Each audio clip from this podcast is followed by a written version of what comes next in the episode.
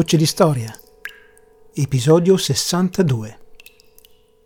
Massimiliano d'Asburgo. Il sogno fallito. Salve e bentornati a una nuova puntata di Gocce di Storia, il podcast amatoriale di storia. In questo episodio viaggeremo fra l'Austria e il Messico per ripercorrere le orme di Massimiliano, primo ed ultimo imperatore del Messico della Casa Reale degli Asburgo.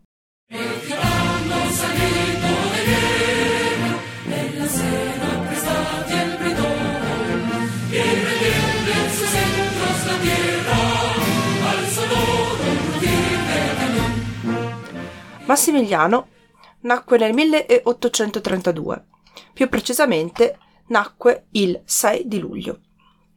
Figlio della arciduchessa Sofia, che era nata principessa di Baviera, e dell'arciduca Francesco Carlo. Francesco Carlo era il figlio, uno dei figli di Francesco II eh, del Sacro Romano Impero e alla morte del suo fratello più grande avrebbe dovuto essere lui a succedergli, ma dato che Francesco Carlo non era poi così ambizioso, era un uomo piuttosto apatico, abulico e si ritiene che non fosse proprio cognitivamente a norma, diciamo, sotto l'impulso della moglie, de, della moglie Sofia, sì, che era una donna estremamente ambiziosa, nel 1848 Francesco Carlo abdicò a favore del figlio maggiore, Francesco Giuseppe, di cui Massimiliano era il fratello minore. Massimiliano nacque quindi in una corte che eh, era estremamente legata al, al trono, era molto molto vicino e Massimiliano al trono si avvicinò ancora di più dopo l'ascesa alla, alla, corona, di, eh, alla corona imperiale del suo fratello. Certo è che eh, i fratelli fra di loro erano quattro in tutto anche se una, mh, mm, erano quattro maschi e una femmina, però la, la piccolina era, mh, mm, era morta mh, mm, proprio da, da bambinetta perché aveva solo quattro anni a causa di un attacco di epilessia. I fratelli fra di loro non avrebbero potuto essere oggettivamente più diversi. Di Francesco Giuseppe abbiamo parlato abbondantemente nelle puntate che abbiamo dedicato ad Elisabetta, poi c'era un altro fratello, Carlo Ludovico, che ehm, si occupò di affari militari, ma non ebbe una vita particolarmente entusiasmante. Poi un altro, fi- un altro fratello, Ludovico Vittorio, che fu tenuto mh, mm, ben nascosto, diciamo, eh, perché era, una, era un omosessuale con una grossa passione, un grosso bisogno di usare il travestitismo, cioè lui era un travestito di fatto in un'epoca in cui ehm, già essere omosessuale era un reato, anche se ovviamente è un abominio anche solo pensare che eh, essere gay sia, sia punibile per legge. E in più era un uomo che aveva questa inclinazione al, al cross-dressing, immaginatevi quindi quanto scandalo potesse dare la sua sola esistenza, quindi alla fine Francesco Giuseppe lo, lo bandì dalla corte per tenere a bada i, i pettegolezzi. E l'altro fratello, l'ultimo, era appunto il nostro Massimiliano, un uomo estremamente acuto, intelligente, con eh, interessi variegati, un carattere molto forte, indipendente e ehm, che mal si adattava a stare all'ombra di Francesco Giuseppe, che era, per ovvie ragioni, beh, come si può dire, la punta di diamante no, della famiglia, visto che della, dell'Austria lui era diventato l'imperatore. Amatissimo dalla madre, Sofia, ebbe una nascita un po' chiacchierata, Massimiliano, perché eh, lui nacque a circa due settimane dalla morte, do, prima della morte di Napoleone II, figlio di eh, Napoleone Bonaparte. Napoleone II era in parte Asburgo, perché la sua mamma, Maria Luigia, che è duchessa di Parma, era la, una delle, delle, figlie di eh, Francesco II. Motivo per il quale il giovane Napoleone II era andato, a, era tornato a vivere a Vienna in uno stato di semi-prigionia che meriterebbe tutta un'altra discussione. Comunque, eh, ma il Napoleone e eh, Sofia andavano molto d'accordo, erano, avevano sviluppato un'amicizia molto forte e si diceva che Massimiliano fosse il figlio di eh, Napoleone, che era sicuramente una compagnia molto più gradevole del marito di Sofia, che era, insomma, Ferdinando era un po' limitato, ecco. Lei invece era una donna intelligente, eh, con uno spirito estremamente vivace e il matrimonio tra loro due fu più un'amicizia che, che altro, no? Quasi un, a un certo punto quasi come se fosse una badante, ecco.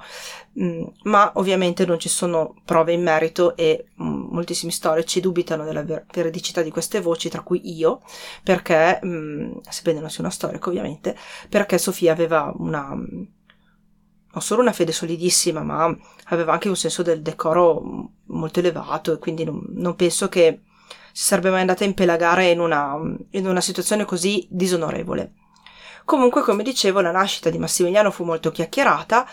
Lui dai genitori fu molto amato, era essenzialmente la madre che amava molti suoi figli. Ehm, Ferdina, Ferdinando era più, più distaccato, ecco. Ma a parte questo, Massimiliano ebbe un'infanzia estremamente convenzionale, come dicevo. Eh, studiò parecchio, studiò la storia militare, ehm, imparò ad andare a cavallo, la scherma, studiò i classici, la, la classica infanzia da, da, nobile, no? né più e, e né meno. E in questa infanzia, come emerse, e poi durante l'adolescenza, emerse poi il carattere che eh, mantenne poi anche da, da adulto. A differenza di suo fratello Francesco Giuseppe, Massimiliano aveva un carisma eh, naturale, riusciva mm, senza sforzo ad attrarre le persone, a catturare la loro attenzione e sempre a differenza di suo fratello era estremamente indisciplinato. Sottostava a fatica alla mm, rigida disciplina di corte, alla disciplina degli istitutori e mm, se a corte succedeva un qualche guaio, insomma, si dice che più spesso che no ci fosse eh, di mezzo eh, Massimiliano. Lui e Francesco Giuseppe erano mh, estremamente legati quando erano ragazzi, ma eh, poi col passare degli anni un po' le loro differenze di carattere e un po' il ruolo che Francesco Giuseppe andò a ricoprire a corte li allontanò pur senza, devo dire, estraniarli mai del tutto. Una differenza fondamentale tra i due fratelli era che Massimiliano non approvava minimamente il comportamento repressivo della madre circa eh, il contenimento del dissenso.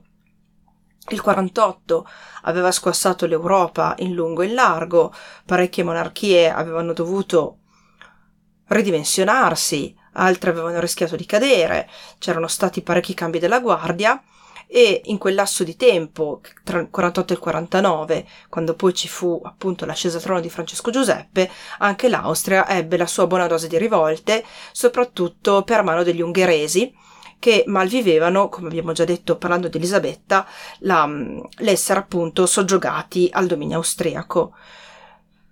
Francesco Giuseppe patì un attentato che quasi gli costò la vita perché venne ferito al collo e sopravvisse per una questione di, di millimetri. E questo atto, eh, per volere di Sofia, Francesco Giuseppe lo represse nel sangue una cosa che ehm, fece a Massimiliano un sacro orrore perché lui considerava questi metodi eh, così crudeli, così violenti, estremamente barbari, non più adatti all'epoca in cui eh, si viveva allora. Mm, quasi fossero distaccati no, dal tempo, una cosa anacronistica, ecco. Lui sosteneva che il cambiamento dovesse passare dal, dal dialogo, non dalla baionetta. Questo fu uno dei tanti tasselli che lo allontanarono dal fratello che invece più malleabile di carattere di lui non si eh, ribellò mai apertamente a Sofia e non cercò mai neanche, se non dopo molto molto tempo, di trovare una sua linea politica indipendente, una cosa che invece a Massimiliano probabilmente sarebbe venuta bene fin da subito. Comunque, al netto di tutti questi accordi e disaccordi, Massimiliano fu chiamato, come altri membri della famiglia, a rivestire degli incarichi, in questo caso un incarico di natura militare.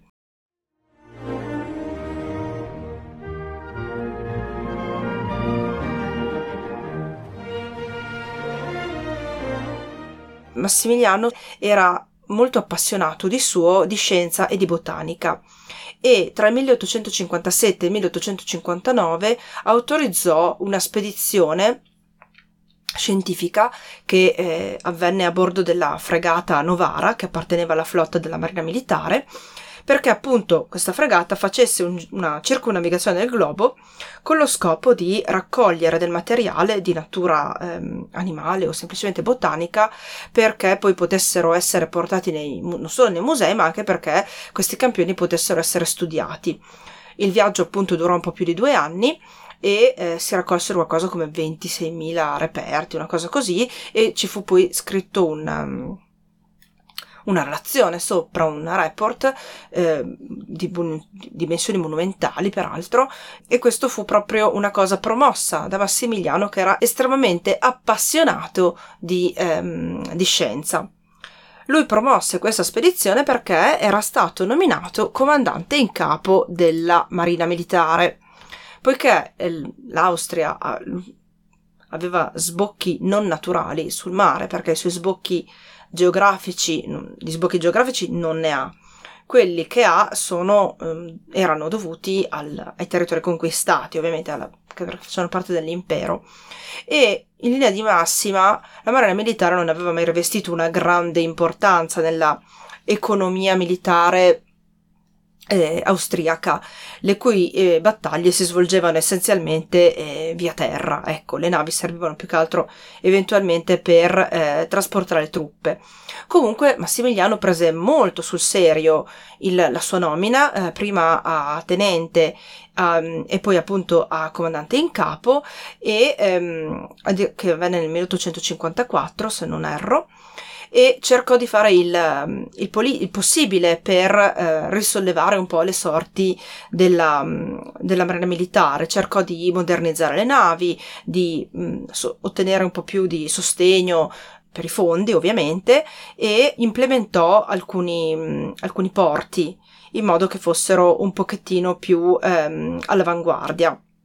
Ovviamente ci furono anche delle, delle critiche al suo operato, come per esempio il fatto che eh, lui avesse investito un sacco sulla, sull'implementazione della flotta e sul appunto modernizzare alcune strutture e avesse trascurato altre, altre cose come per esempio addestrare in maniera eh, più, mh, mm, più forte eh, gli equipaggi insomma perché la nave può essere ovviamente bella finché vuoi ma se non, chi la porta non, non sa, andare, non sa portarla è ovviamente un, un grosso problema.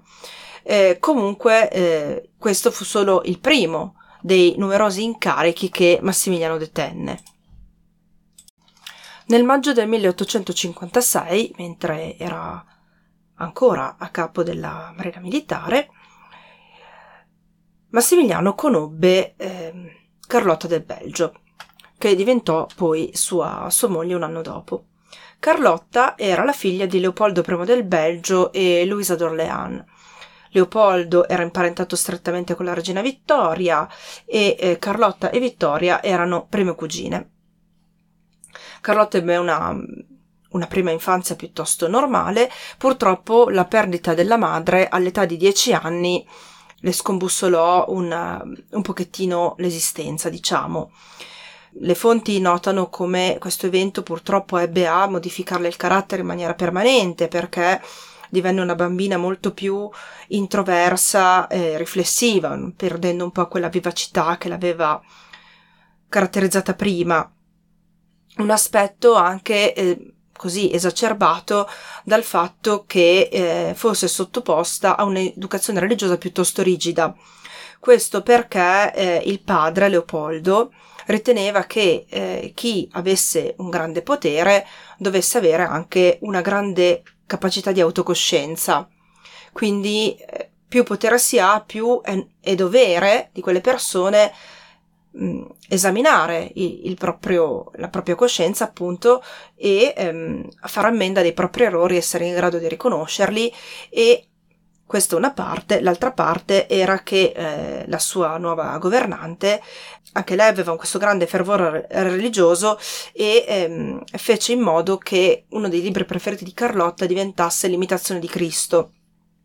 un testo di origine medievale, il cui autore è sconosciuto, il quale di fatto ehm, predica la necessità di raggiungere eh, l'ascetismo, cioè proprio, le, proprio l'apogeo dell'ascetismo per questo autore è ehm, la perfezione assoluta. Quindi più tu raggiungi la purificazione attraverso l'ascetismo, più tu sarai vicino a Dio e più tu sarai perfetto.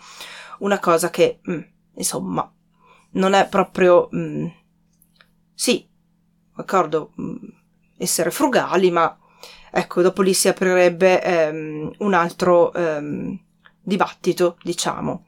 Quindi Carlotta crebbe nella convinzione che più responsabilità hai, più devi essere ubbidiente e vicino a Dio, quindi più devi essere ehm, perfetto, diciamo, no? Le fonti riportano appunto Carlotta come una ragazza molto bella, ma anche estremamente mh, mm, chiusa in se stessa, ecco, rigida. Non, non era proprio, diciamo, mh, mm, l'anima della festa. Era una donna, una ragazzina che tendeva a giudicare e aveva una forte, fortissima tendenza soprattutto a giudicare se stessa. Ovviamente anche per lei si doveva cominciare a parlare di eh, matrimonio già quando aveva 15-16 anni. E Carlotta rifiutò un paio di pretendenti e poi appunto nel 56 conobbe Massimiliano. Lei appena lo vide disse che lo voleva sposare e mm, lui le fece la corte, e poi appunto le propose di sposarsi e Carlotta accettò immediatamente. Del resto per il Belgio quello era un, una gran bella conquista perché andavano a imparentarsi con la famiglia dell'imperatore e anche per, per, Francesco Giuseppe ovviamente non ci furono problemi, il Belgio era un regno piccolo ma eh, del tutto rispettabile e aveva delle, dei legami di parentela estremamente importanti. Dei due sicuramente Carlotta era la più quella più entusiasta, ecco, dei due, lei era totalmente oh, innamorata di Massimiliano, che appunto era di otto anni più grande, lui invece, ecco, nei suoi scritti si, si notano dei sentimenti estremamente più pacati, tanto che una delle cose che lui scrisse è che lei era molto molto intelligente, una cosa che dava un po' fastidio, ma che credeva che alla fine così ci, ci avrebbe fatti i conti, ecco. Quindi lui non era assolutamente accecato come lei. I due si sposarono nel 1857 e eh, nello stesso anno Francesco Giuseppe mandò Massimiliano insieme a Carlotto ovviamente a Trieste perché Massimiliano fu nominato viceré del regno del Lombardo-Veneto. Tutto questo mentre era ancora mh, comandante in capo della Marina Militare, un incarico che eh, dismise nel 1861. Il Lombardo-Veneto nel 1857 era una bella polveriera. Ormai da nove anni lo governava Josef Radetzky con un pugno di ferro non indifferente. Questo mm, pugno di ferro c'era sempre stato, ma si era ancora di più accresciuto dopo le cinque giornate di Milano scoppiate nel eh, 1848, dal 18 al 22 di marzo.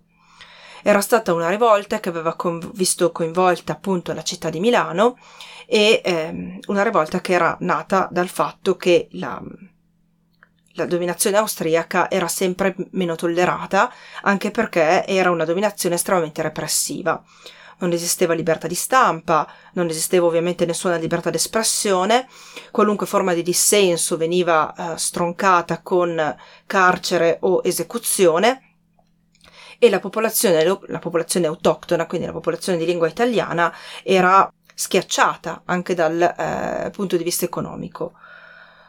Le cinque giornate videro la nascita del governo provvisorio di Milano, eh, che però a seguito della sconfitta um, la battaglia di Custozza, gli austriaci mm, che erano stati cacciati tornarono in, um, in, Lombardia durante il mese di agosto, a seguito poi anche del, um, dell'armistizio che si tenne a Salasco il 9 agosto del 1848. Quindi le cinque giornate di Milano ebbero un successo limitato alla durata di pochi mesi, perché mh, mm, ci fu questa indipendenza che durò da marzo fino ai primi giorni di agosto. Quando gli austriaci ritornarono in Lombardia, Francesco Giuseppe decise di mettere Radetzky come viceré. Radetzky che non era certamente noto per la sua mano morbida e che anzi eh, sarebbe andato ad esacerbare ancora di più eh, animi già eh, provati, provati profondamente, devo dire. E infatti la repressione per mano di Radetzky non, eh, non si fece ehm, attendere.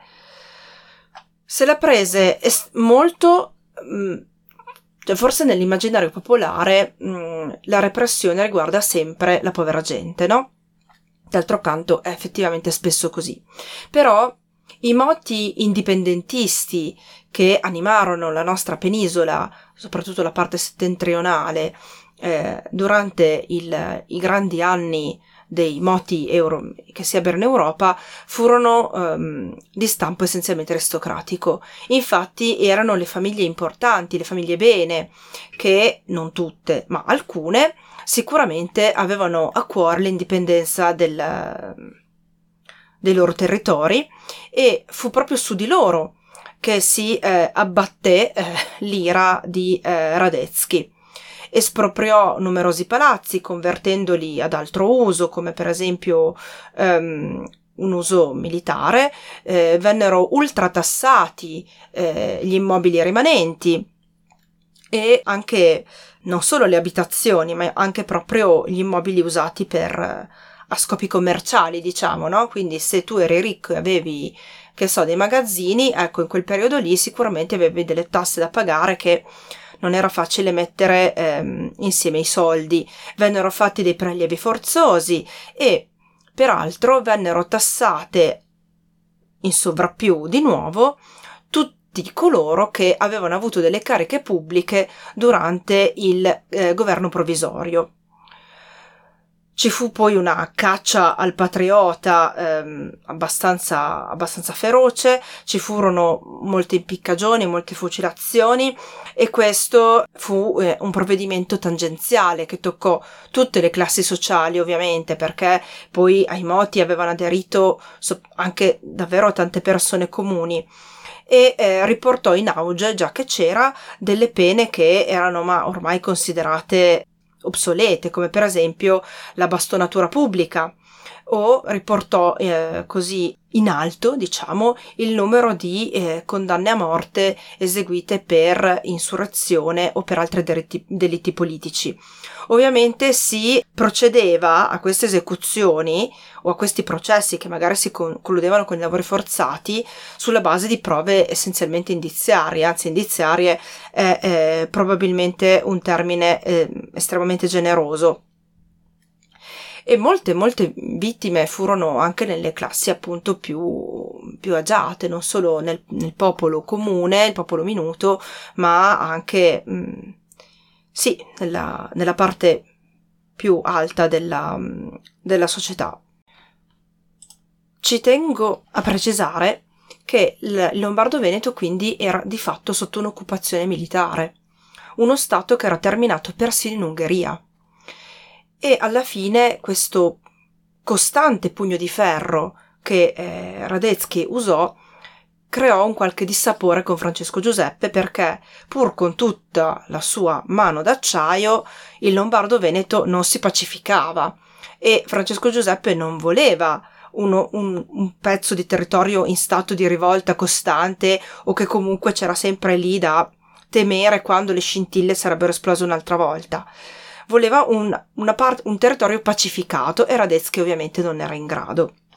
Fra i due, peraltro, si consumò una, mm, una rottura non pubblica, ma eh, comunque una divergenza davvero molto forte che portò a un estraniamento dei loro rapporti quando eh, nel 1855 Francesco Giuseppe in un, in un esprit di mh, mm, non si capisce bene che cosa eh, decise di eh, occupare alcuni principati che voleva la Russia durante la guerra di Crimea. Quindi eh, si mise in atto un conflitto di interessi aperto con quello che era stato il suo più grande alleato e che aveva anche fatto un po' da deterrente rispetto ad altre potenze europee che potevano avere degli aspetti eh, belligeranti con, eh, con, l'Austria. Radetzky scrisse a Francesco Giuseppe che questa cosa l'aveva profondamente deluso, oltre ovviamente a non avere senso, ma questo lo dico io. Francesco Giuseppe si piccò un pochettino di questa cosa e alla fine nel novembre del 1856 decise di eh, destituire Radetzky dalla carica di viceré e ci mandò invece suo fratello Massimiliano che era fresco fresco di matrimonio. Due scelte più diverse Francesco Giuseppe non avrebbe potuto farle perché, come abbiamo detto, se Radetzky era un uomo tutto d'un pezzo che governava con la baionetta in una mano e la spada nell'altra, invece eh, Massimiliano era di animo decisamente più dialogante, lo abbiamo detto prima, e la sua prima preoccupazione fu di eh, instaurare un rapporto produttivo con i sudditi di lingua italiana.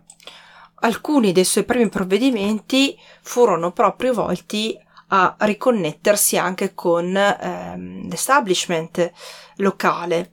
Quindi eh, Massimiliano si affidò ad alcuni degli intellettuali che avevano addirittura partecipato ai moti insurrezionali del 48-49 e a queste persone chiese di eh, fornirgli un rapporto affidabile sullo stato delle finanze del, del Lombardo-Veneto, dopodiché emanò delle leggi che aiutassero i medici condotti nell'esercizio della loro professione e, non da ultimo, decise di ridurre l'impatto della lingua tedesca sull'istruzione dei giovani lombardi, cioè de, de, dei giovani eh, che vivevano nel Lombardo-Veneto, in modo da non schiacciare completamente l'identità culturale del, del territorio. Tutte scelte che ovviamente incontrarono il plauso del, dei locali. Il piano di Massimiliano nei due anni di tempo che eh, detenne, eh, in cui detenne il, la, la, reggenza di, di viceré era molto più ampio e non ebbe ovviamente il tempo di portarlo a termine perché Francesco Giuseppe eh, gli tagliò, eh, li, lo, potò di fatto perché il piano di Massimiliano qual era? Fare in modo che eh, il Lombardo-Veneto diventasse di fatto uno Stato federale. Era un po' l'obiettivo che lui aveva per tutte le realtà territoriali diverse da quella originaria dell'impero, no? Quindi lui si immaginava una porzione centrale, la, la porzione madre, diciamo, che controllava da lontano in modo federale tutti gli altri territori, dando a questi territori un'autonomia eh, piuttosto ampia che li facesse anche desiderare di stare dove erano. Quindi tu stai sotto di me, ma io ti lascio un ampio ventaglio di libertà. In questo modo, no, si andava alla ricerca ovviamente del, del compromesso. Io non so quanto fosse fattibile perché i moti eh, indipendentisti dell'epoca erano veramente molto molto forti. Non so se questo sarebbe bastato a mh, mm, placarli, o invece se questo effettivamente sarebbe stato un terreno d'incontro, questo non lo so, non lo sapremo mai, perché ehm, Francesco Giuseppe, che aveva una visione assolutamente autocratica e accentratrice e assolutista della faccenda, non autocratica, scusate, ho usato un termine sbagliato, assolutista della faccenda, si oppose con tutto se stesso e disse ma anche no e ordinò a Massimiliano di fare le valigie.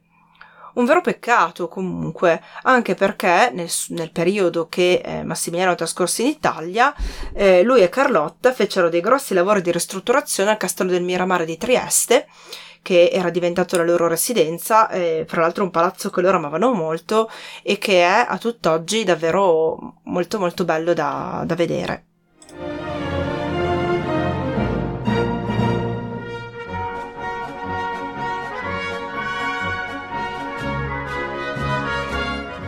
Dopo la fine dell'incarico come viceré, Massimiliano e Carlotta rimasero a vivere al castello del, Mila- del Miramare. Da qui in poi facciamo uno, uno, stacco di un paio d'anni e arriviamo al 1861-1862, quando a Massimiliano arrivò per mano del, per mezzo di una lettera eh, spedita da Gutiérrez de Estrada, un politico messicano del Partito Conservatore, in cui gli chiedeva di eh, prendere il trono del Messico. Questa lettera era stata spedita da Parigi nel mese di ottobre del 61. Massimiliano rispose grazie ma no grazie perché il Messico stava attraversando un periodo a dir poco turbolento.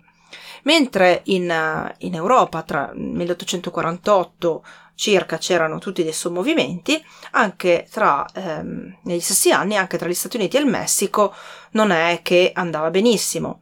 Era scoppiata infatti la guerra messicano-americana, scoppiata nel 46 e finita nel 48, con ehm, grosse modificazioni territoriali degli Stati Uniti, tutte a vantaggio degli Stati Uniti a discapito del Messico, per dire è qui che nasce lo stato del Texas e poi ci sono state altre annessioni, ehm, eccetera. Da qui in poi i conservatori in Messico eh, cominciarono un braccio di ferro serratissimo con eh, i liberali e che presero poi il, il potere. E eh, nel 1855 divenne presidente il liberale Ignacio Comonfort, che un paio d'anni dopo emanò la Costituzione federale degli Stati Uniti messicani del 57, i cui punti essenziali mh, mm, sono questi: libertà di espressione, di coscienza e di assemblea, la possibilità di scegliere se fare o meno la leva, l'abolizione delle, di qualunque sistema di casta all'interno della società. In più ci sono delle, delle cose anche un po' più eh, polarizzanti, come per esempio l'abolizione della pena di morte e soprattutto la separazione dell'educazione formale da quella religiosa. La Costituzione prevedeva che ci fosse un embrione di separazione fra Stato e Chiesa e questo alla lunga produsse degli effetti, ovviamente, che adesso andiamo a vedere. Questa Costituzione fu estremamente mal vista da tutti i conservatori e ci fu la cosiddetta guerra della riforma che scoppiò nel 1858 e durò per tre anni fino al 1861. Il risultato fu una vittoria del Partito Liberale, però non è che i conservatori mm, dissero vabbè allora niente ciao andiamo tutti in baita. No, no, no. I conservatori cominciarono a muoversi per avere l'appoggio dall'Europa a ciò che i liberali eh, sgombrassero le aule. Le cose da qui in poi si muovono così. Allora, il presidente a quel punto era eh, Benito Juarez, un eh, liberale che ehm, una volta divenuto presidente si trovò in mano un enorme patatone perché aveva le finanze dello Stato messe in condizioni pessime. Proprio lui, poveretto, poteva anche arrabattarsi, però la, la faccenda non è che cambiava. Per quattro anni provò a risanare le finanze incamerando alcuni beni ecclesiastici, perché quell'embrione che abbiamo visto nella riforma ovviamente poi si era espanso e lo Stato aveva deciso che per risollevare le casse si potevano nazionalizzare beni ecclesiastici e ovviamente poi rivenderli allo scopo di creare denaro o fargli comunque un uso che generasse eh, introiti. Quindi questa cosa aveva molto molto indispettito i conservatori che erano ovviamente legati a eh, doppio filo alla Chiesa i conservatori si eh, indispettirono ancora di più quando nel corso di questi quattro anni, oltre a, a questa nazionalizzazione, ci fu un innalzamento delle imposte, ovviamente a carico dei ricchi che erano maggioranza aderenti al partito conservatore. Tutto questo però non rimise a posto le casse. Allora, poiché il deficit rimaneva, Juarez che cosa fece? Nel 1861, nel mese di luglio, con un decreto, decise che per due anni il Messico avrebbe sospeso il debito che aveva verso le potenze straniere. In questo modo Inghilterra, Francia e Spagna si incazzarono istantaneamente e, ovviamente d'accordo con i conservatori, decisero che quello era il momento ok per intervenire negli affari del Messico e ovviamente fare anche non solo i propri affari, ma anche gli affari dei conservatori perché, guarda caso, coincidevano. Nel 1862, mese di gennaio, inglesi, francesi e spagnoli sbarcarono a Veracruz per invadere il Messico. L'Inghilterra e eh, la Spagna si ritirarono dall'impresa dopo pochi mesi, mentre i francesi rimasero invece fermi sulle loro posizioni. Ed è qui che si decide la sorte di Massimiliano, perché non appena lui viene a sapere che i francesi sono coinvolti nell'impresa, decide di farci molto più di un pensierino. Il 3 di ottobre del 1863 una delegazione di emissari messicani arrivò al castello di Miramare per offrirgli nuovamente la corona. Come ho detto, Massimiliano a questo punto con la Francia in mezzo ci stava facendo un pensierino, ma era comunque abbastanza in dubbio. Quella che di più era convinta della faccenda era la moglie Carlotta perché vedeva in questa gigantesca crociata cattolica un ottimo modo per usare la propria influenza, no? per via del discorso dell'educazione che aveva ricevuto di cui dicevamo prima.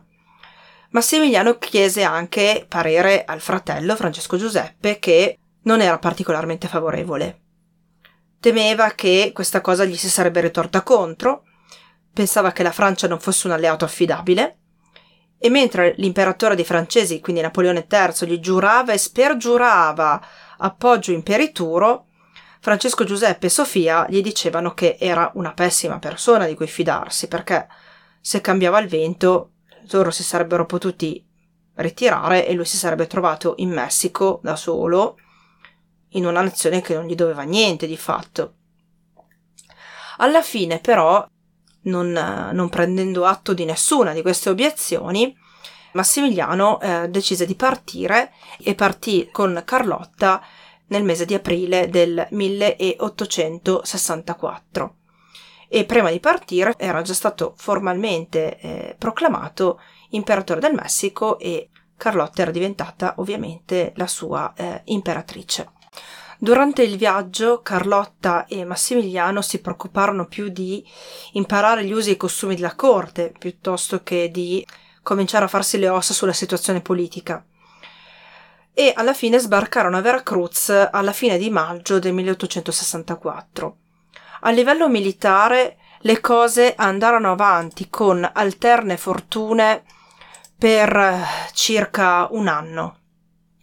Dal 1864 fino al 1865, che, da, quando finì la guerra civile americana, eh, alcune volte avanzavano i francesi, altre volte avanzavano i messicani, la bilancia pendeva un po' di più comunque a, um, a favore dei francesi, diciamo, tanto che eh, Juarez fu costretto anche a abbandonare la capitale, a Città del Messico. A livello politico le cose si mostrarono fin dall'inizio estremamente confuse. Massimiliano agì in pieno stile massimiliano.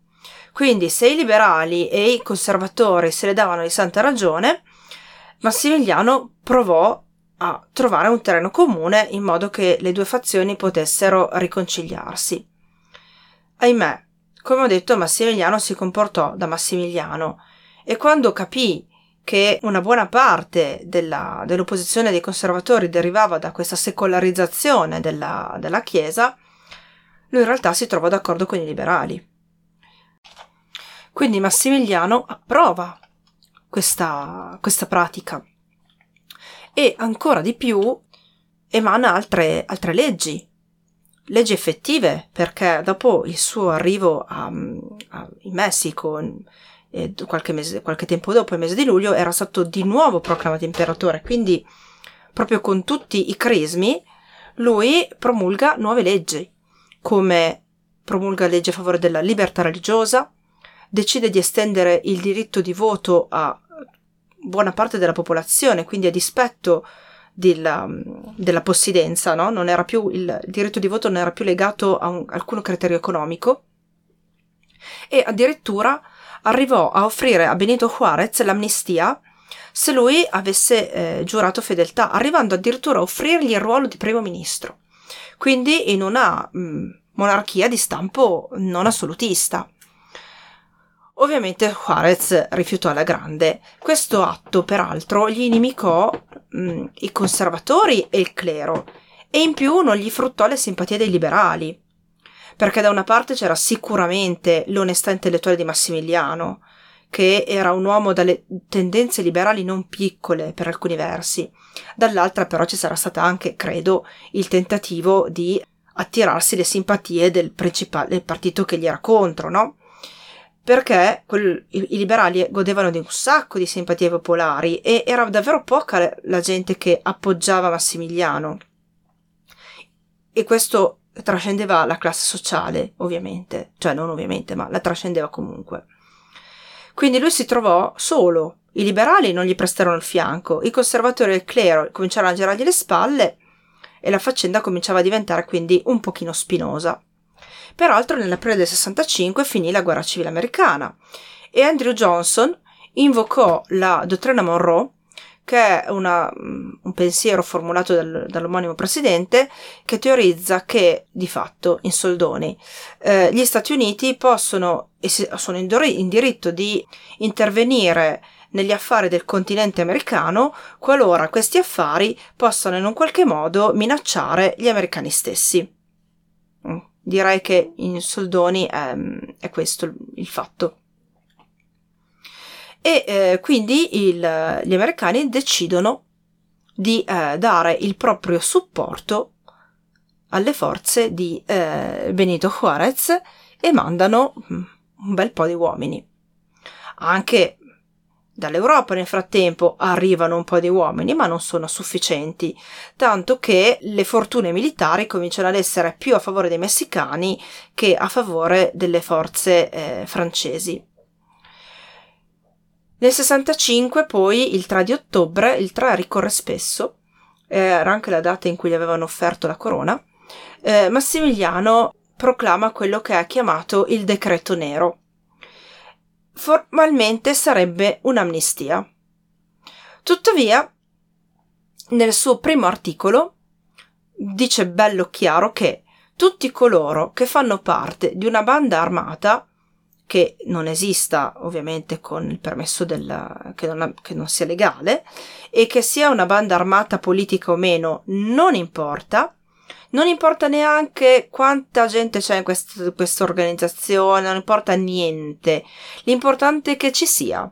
Se tu facevi parte di eh, un'organizzazione eh, armata, saresti stato giudicato dalla corte marziale anche se non eri militare.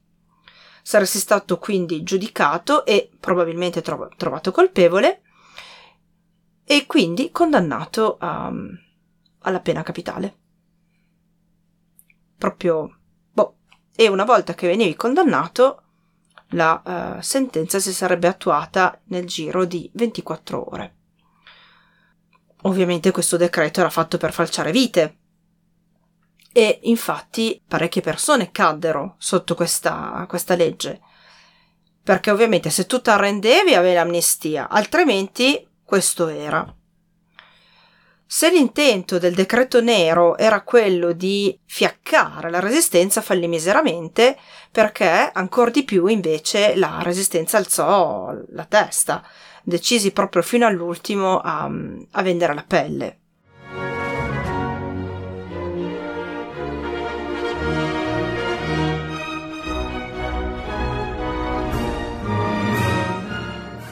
A mettere ancora di più mh, dei problemi arriva Napoleone III che eh, ormai incapace di sostenere oltre l'opposizione interna alla faccenda messicana, nel gennaio del 1866 ritira le truppe.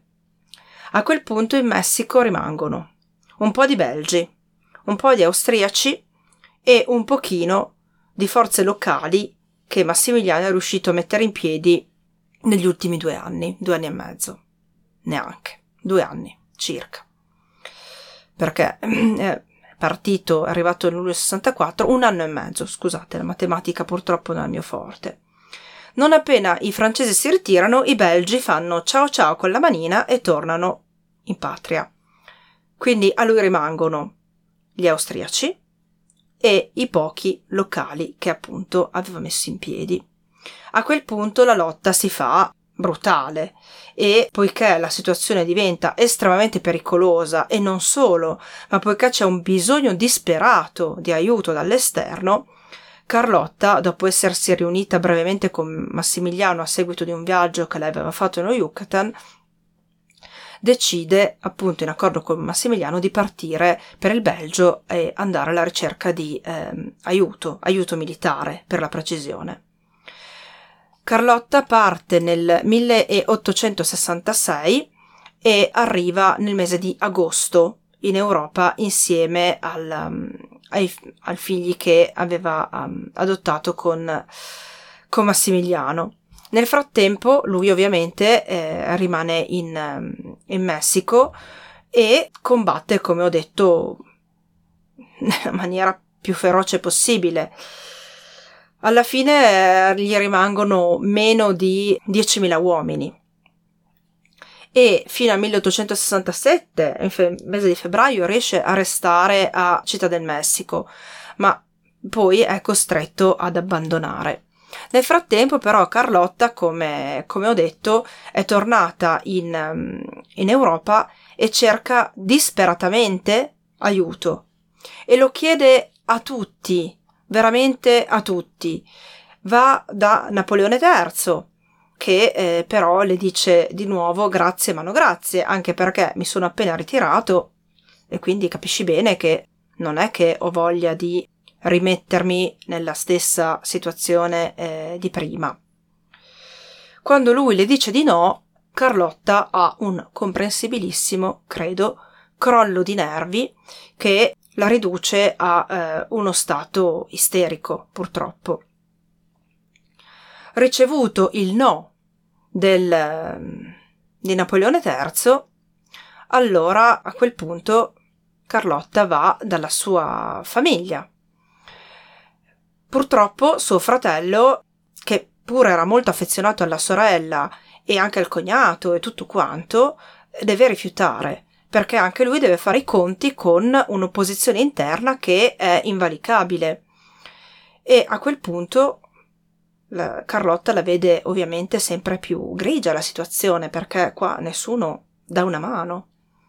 A questo punto, dopo aver ricevuto una lettera da Massimiliano che, anziché rincuorarla, la getta ancora più nello sconforto, decide di giocarsi il tutto e per tutto e Carlotta va dal Papa Pio IX a Roma non ci va ovviamente immantinente, deve un po' preparare la faccenda, tuttavia nel mese di eh, settembre, il 24 per la precisione, alla fine Carlotta arriva in, eh, in Vaticano e viene ricevuta. Tuttavia anche il Papa dice eh, grazie, ma no grazie, non intende agire in nessun modo, né eh, dal punto di vista pratico e neanche dal punto di vista di caldeggiare eh, l'intervento di altri. A questo punto la povera Carlotta però eh, perde completamente la ragione. Ha delle paranoie fortissime e il suo stato è così così è davvero poveretta così devastata dal, dalla notizia, dal sapere suo marito là queste paranoie continue che la, che la scuotono. Non arriva più eh, nemmeno a, a, bere senza che eh, l'acqua sia proveniente da una fonte pubblica. Tale è la sua eh, paranoia. Si veste già a lutto nonostante non sia vedova e questo suo stato mentale così fragile spinge il Papa a eh, offrirle ospitalità anche per la notte ed è è stata la prima donna che ha dormito in Vaticano e non so, forse anche l'ultima, non penso siano siano tantissime e il, il Papa prova un po' a farla ragionare, ma Carlotta non sente ragioni. L'unica ragione che lei vuole sentire è che qualcuno gli vada ad aiutare, ma nessuno li andrà ad aiutare, ahimè. Tornata in albergo, Carlotta continua a bere dalle fontane perché appunto ha questo terrore di essere avvelenata p- proprio peraltro da una coppetta che si è portata da, dagli appartamenti del Papa e a quel punto lei è davvero completamente sola. A quel punto suo fratello Leopoldo II manda un altro fratello, Filippo, a eh, recuperarla. Ormai eh, Carlotta è a Roma da più di dieci giorni, quasi due settimane, e eh, decidono i fratelli di eh, prenderla e portarla al castello del Miramare sperando che, poverina, un pochettino con il tempo si... Mm, un po' si, si stabilizzi. Purtroppo in realtà la sua, mm, la sua condizione mentale eh, non fa che aggravarsi, comincia ad avere queste idee di persecuzione sempre più, eh, sempre più forti anche sempre più si susseguono una dopo l'altra. Lei perde sempre di più il, um, il contatto con, eh, con la realtà, tanto che quando poi arrivano le, delle notizie dal Messico che eh, non sono rassicuranti, la famiglia decide di, di tenergliele nascoste, perché nel frattempo in Messico le cose sono andate sempre peggio. Come ho detto, fino al mese di febbraio eh, Massimiliano era riuscito a rimanere in, a Città del Messico. Dopodiché era stato costretto a riparare a Querétaro, lì aveva mm, avuto luogo un assedio che era durato davvero per tante tante settimane e alla fine nel mese di maggio però l'assedio finì Massimiliano fu eh, catturato eh, peraltro il, mentre cercava di, di, scappare che è una cosa direi abbastanza logica e eh, fu sottoposto alla corte marziale corte marziale ovviamente lo eh, condannò a, a, morte. E nonostante ci furono tante figure anche di un certo rilievo, come Victor Hugo, il nostro Garibaldi, che chiesero a Juarez di risparmiare la vita di quell'uomo che eh, comunque aveva tentato la strada del compromesso, che era stato vittima sì della propria ambizione, ma anche dell'ambivalenza degli alleati, Juarez, per ovvie ragioni, non eh, poteva accettare. Ovvio. Il Messico doveva mandare un messaggio forte e chiaro, e cioè che interferenze politiche esterne non sarebbero state eh, tollerate.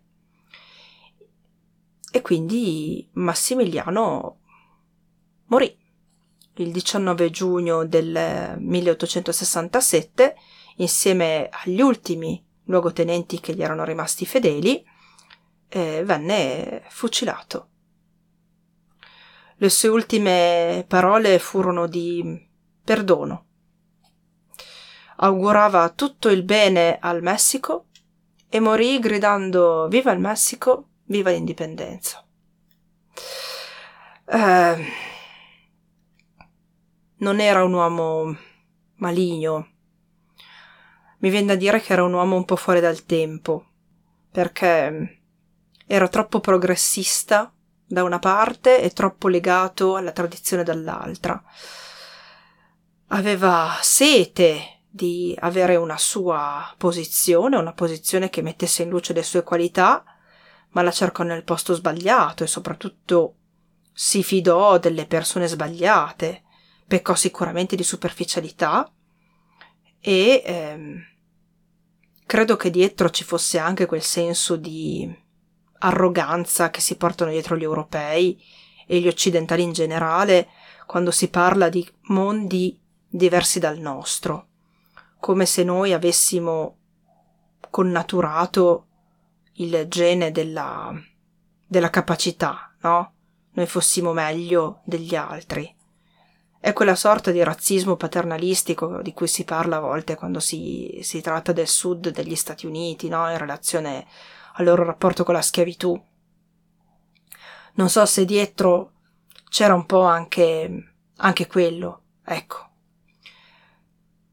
Ovviamente la vita di Massimiliano è finita in tragedia, fu sepolto lì in Messico e poi però fu riportato in patria e sepolto nella cappella dei Cappuccini a, a Vienna L'anno seguente, nel 18 gennaio del 68, venne poi seppellito in patria con, eh, con tutti gli onori.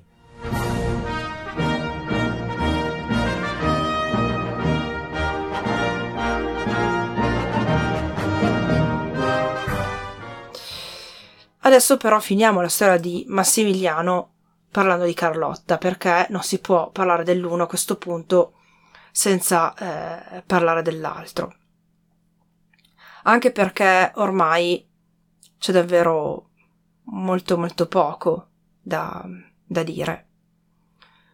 Quando Massimiliano fu costretto ad abdicare, Francesco Giuseppe all'ultimo minuto gli ridiede il titolo imperiale, no? il titolo di arciduca, perché quando lui aveva lasciato l'Austria aveva dovuto rinunciare alle proprie pretese sul trono austriaco e rinunciare ai propri titoli, una robina che non è che aveva fatto lasciare i fratelli proprio in buoni rapporti. Ovviamente questo titolo, questa azione non era onorifica, era volta a salvargli la pelle. Era come se Francesco Giuseppe volesse dire ai messicani: Oh, attenzione, che questo non è mica più l'imperatore del Messico. Quindi voi non state per uccidere l'imperatore del Messico, ma il fratello dell'imperatore d'Austria. E questo potrebbe costarvi un pochettino. Però questa faccenda non, questa minaccia era vuota perché eh, l'Austria era da una parte, il Messico era dall'altra parte dell'oceano e Juarez probabilmente immaginava che, Massim- che Francesco Giuseppe non avrebbe mai agito davvero per vendicare il fratello e ovviamente ehm, aveva ragione. Questo atto comunque ridiede anche a Carlotta il suo status di eh, arciduchessa e questo fece in modo che eh, la famiglia imperiale austriaca si sentisse in dovere di eh, badare a lei. Però il, um, i fratelli eh, erano di, di, Carlotta erano molto più che intenzionati a, um, a, prendersene, a prendersene cura anche perché eh, dopo averla lasciata al Miramare, quindi alle cure degli austriaci, la, la salute di Carlotta andò peggiorando. E andò peggiorando anche il suo stato generale perché dopo la morte di Massimiliano Carlotta non fu trattata proprio, proprio bene dal personale del, del, Miramare che la teneva di fatto in uno stato di eh, semiprigionia. Perché lei a quel punto non era più di, di nessuna utilità e bisogna considerare il fatto che tra il castello del Miramare e la famiglia imperiale per, fisicamente correvano molti chilometri e quando una persona non ce l'hai sott'occhio ma ti fidi degli altri, è ovvio che quegli altri possono agire come meglio credono e poi raccontarti quello che vogliono. Ed è probabilmente proprio quello che, che successe. Eh, le persone che erano state messe a custodia di Carlotta non si interessarono a lei. E quando i fratelli lo vennero a sapere tramite eh, delle, delle conoscenze comuni che erano andate a farle visita, furono poi presi degli accordi per eh, farla tornare in, eh, in Belgio. E in Belgio Carlotta rimase di fatto fino alla, alla morte. Venne tenuta molto molto protetta, per non dire segregata.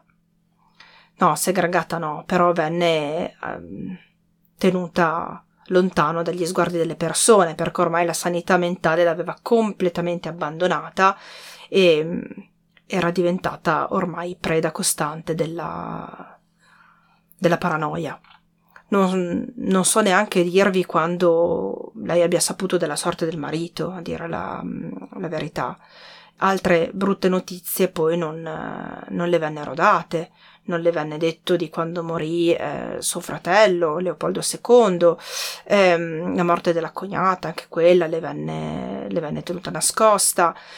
Le permettevano di fare attività estremamente innocue, quindi passeggiare, ricamare, giocare a carte, ascoltare musica. Tutto quello che poteva eh, un pochino tenerla tranquilla, insomma. Più il tempo passava, più ovviamente lei divenne divenne pazza in un qualche modo e alla fine Carlotta poi eh, morì nel gennaio del 1927. Ovviamente non sappiamo bene che cosa avesse. Si possono usare un sacco di, di parole. Mm, che fosse psicotica, poveretta, ormai lo sappiamo e sappiamo anche quali erano i suoi sintomi. Aveva, manifestava psicosi, paranoia e monomania che si beh, poi esprimeva circa la, la, sorte del marito. Insomma, lei anche negli anni aveva, mh, mm, continuava no, a, a, tornare lì con la, con la testa, povera donna. Ovviamente non sappiamo perché e neanche non sappiamo bene cosa avesse perché questi sono sintomi, manca la malattia in un qualche modo. Ovviamente le, le, opi- le, opinioni, le ipotesi sono sprecate, dall'avvelenamento fino all'intossicazione involontaria di un qualche elemento chimico che l'abbia privata della, della sanità mentale. Più probabilmente invece eh, Carlotta se lo portava un po' scritto nel DNA, perché ahimè le malattie mentali, così come tut- molte altre, hanno una parte genetica che è, direi, poco discutibile. Anch'io se guardo al mio piccolo, alla mia famiglia, ne posso fare tracciare una linea che, che percorre le, le, generazioni. E non è che si parla solo di, di psicopatologie, si può parlare ovviamente anche di, di nevrosi. E poi ci sono stati ovviamente dei fattori esterni non piccoli. Un fattore di stress terribile è stata sicuramente la, um, quello che è successo in Messico. Poi ci sono stati forse altri segnali che non, non sono stati presi nella dovuta considerazione. Suo, questa sua propensione al, al misticismo, questo questo innamorarsi così facilmente di, di, Massimiliano, il fatto che lei nella sua corrispondenza lo abbia sempre messo su un piedistallo, il suo altissimo senso del dovere, questo suo senso di perfezione, mm, questa tensione alla perfezione eh, costante, le numerose disillusioni che poi ha patito anche durante la sua vita. Qualcosa nella vita coniugale si dice non sia funzionato come si deve e questo, quindi per questo non avevano figli, anche disillusioni più pratiche come il fallimento del, del, dell'incarico di Massimiliano in Italia e poi in, in, Messico, anche il suo eccessivo entusiasmo per questa impresa eh, messicana, no? Tutte queste cose possono essere stati segnali o sintomi di una malattia di cui ovviamente non, non conosceremo mai il nome e che è anche abbastanza inutile andare a cercare adesso, insomma. Visto che comunque avere una malattia mentale, che sia una psicosi o una nevrosi, è ancora abbastanza stigmatizzante, eh, non è utile andare a porne un'altra su una donna che ha avuto davvero una vita così difficile. Questa era la storia di Massimiliano del Messico e collateralmente anche di eh, sua moglie, Carlotta del Belgio. Con questa fine abbastanza tragica vi salutiamo e vi rimandiamo alla prossima puntata. Ciao! Gocce di Storia è un podcast di Annalisa Manotti con il contributo tecnico di Davide Orlandi. Su www.goccedistoria.it potete sempre trovare le fonti bibliografiche i riferimenti delle musiche utilizzate negli episodi e qualche volta delle correzioni scoperte dopo la pubblicazione dell'audio.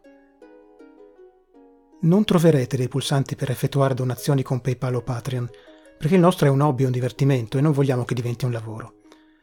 Ma se il podcast vi piace e volete aiutarlo a crescere, potete farlo lasciando una valutazione su Apple iTunes o su altre piattaforme di ascolto. Oppure potete condividere sui social network le nostre puntate, in modo che i vostri amici interessati alla storia possano venirne a conoscenza. Per parlare con noi potete scriverci su Facebook o tramite il modulo che trovate su www.gocciodistoria.it. Grazie per il vostro sostegno e alla prossima puntata.